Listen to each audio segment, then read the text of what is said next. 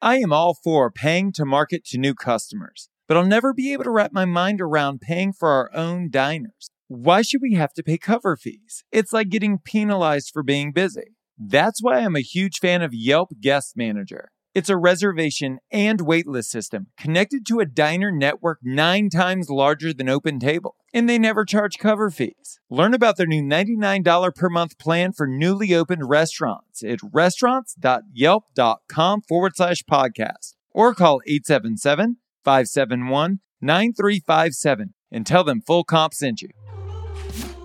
Welcome to Restaurant Marketing School.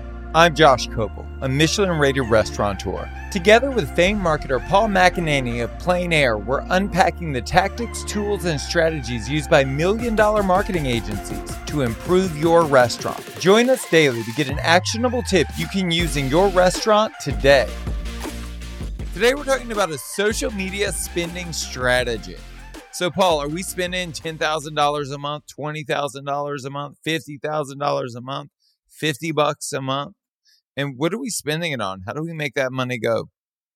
So that's the rub is that these platforms are not built to promote small business. They are built to make money. So the goal is always how do you invest in order to make sure you're actually presenting a positive ROI? And like, I would love to be the guy that's uh, very, you know, Gary Vaynerchuk where it's like, here's the simple answer and you're good to go. But it's just not the, the world that we live in. So there's a couple different things you'll want to think about. One is on the production side. You actually do need to think about, am I producing content that still feels authentic, but really fits the space, pops off the feed, feels like it's a representation of my brand. You don't want to just be in there just taking your own photo with your iPhone unless you're really good at it. You do need actual support on the content side. The second big piece of your social media investment is just the community management, the guest services side. So there are a lot of people that will use those channels when they need help, and they might not actually just go to your store or to your manager or put in a phone call to your corporate office or whatever. They want a, an avenue to communicate with you. So that you need to invest in those channels to make sure that communication channel is open. Beyond that is the advertising part of this. There's a couple different things to think about. One, these platforms exist heavily on video. So again, back to this production side, there is an important element. You have to figure out how you fit in that space. And particularly when you're a small group and you might have one location or just a few locations, that's the most challenging part. But you do need to have some video content in order to go uh, make these platforms go. And then the last thing to think about, even when you're spending, it's really smart to just pay attention to what these platforms are promoting themselves. When Instagram releases their Reels product, they're going to push their Reels product. So use it. A small amount of spend will make it go, make your overall investment go much further only because they're promoting those channels as well. The same thing happened when they launched stories. They're launching new little features all the time, all along the way. So activating against that is a really big deal.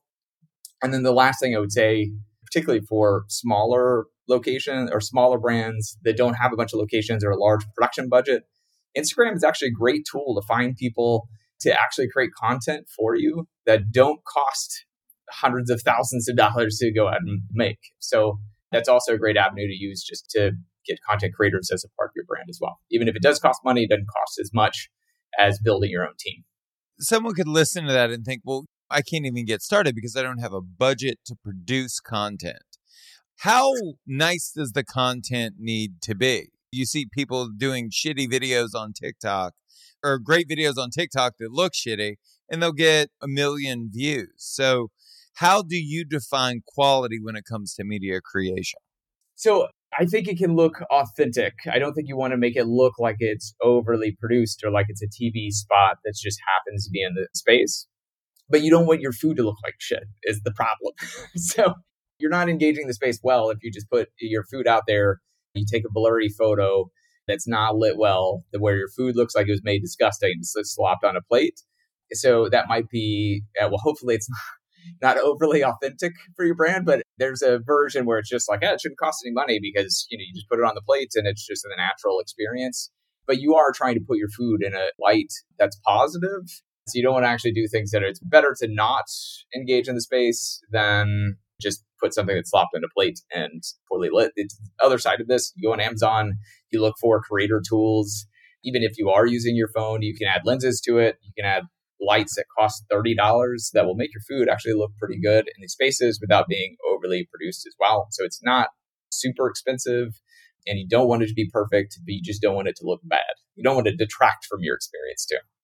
And then let's assume I gave you an independent restaurant to own and operate and a thousand dollars a month for your social media strategy. How would you chop up that money? I would probably chunk out the content creation portion. So maybe a third of that. So one month would go to the content creation part and all the rest would go into the media part. I would be thinking about probably pushing reels and the video posts, video stories, things like that. And then I would activate whoever the general manager is and most of the guest services actions part of, on page, just a part of the job responsibility that you would need to outline from the beginning before you hire that person because that's a different skill set.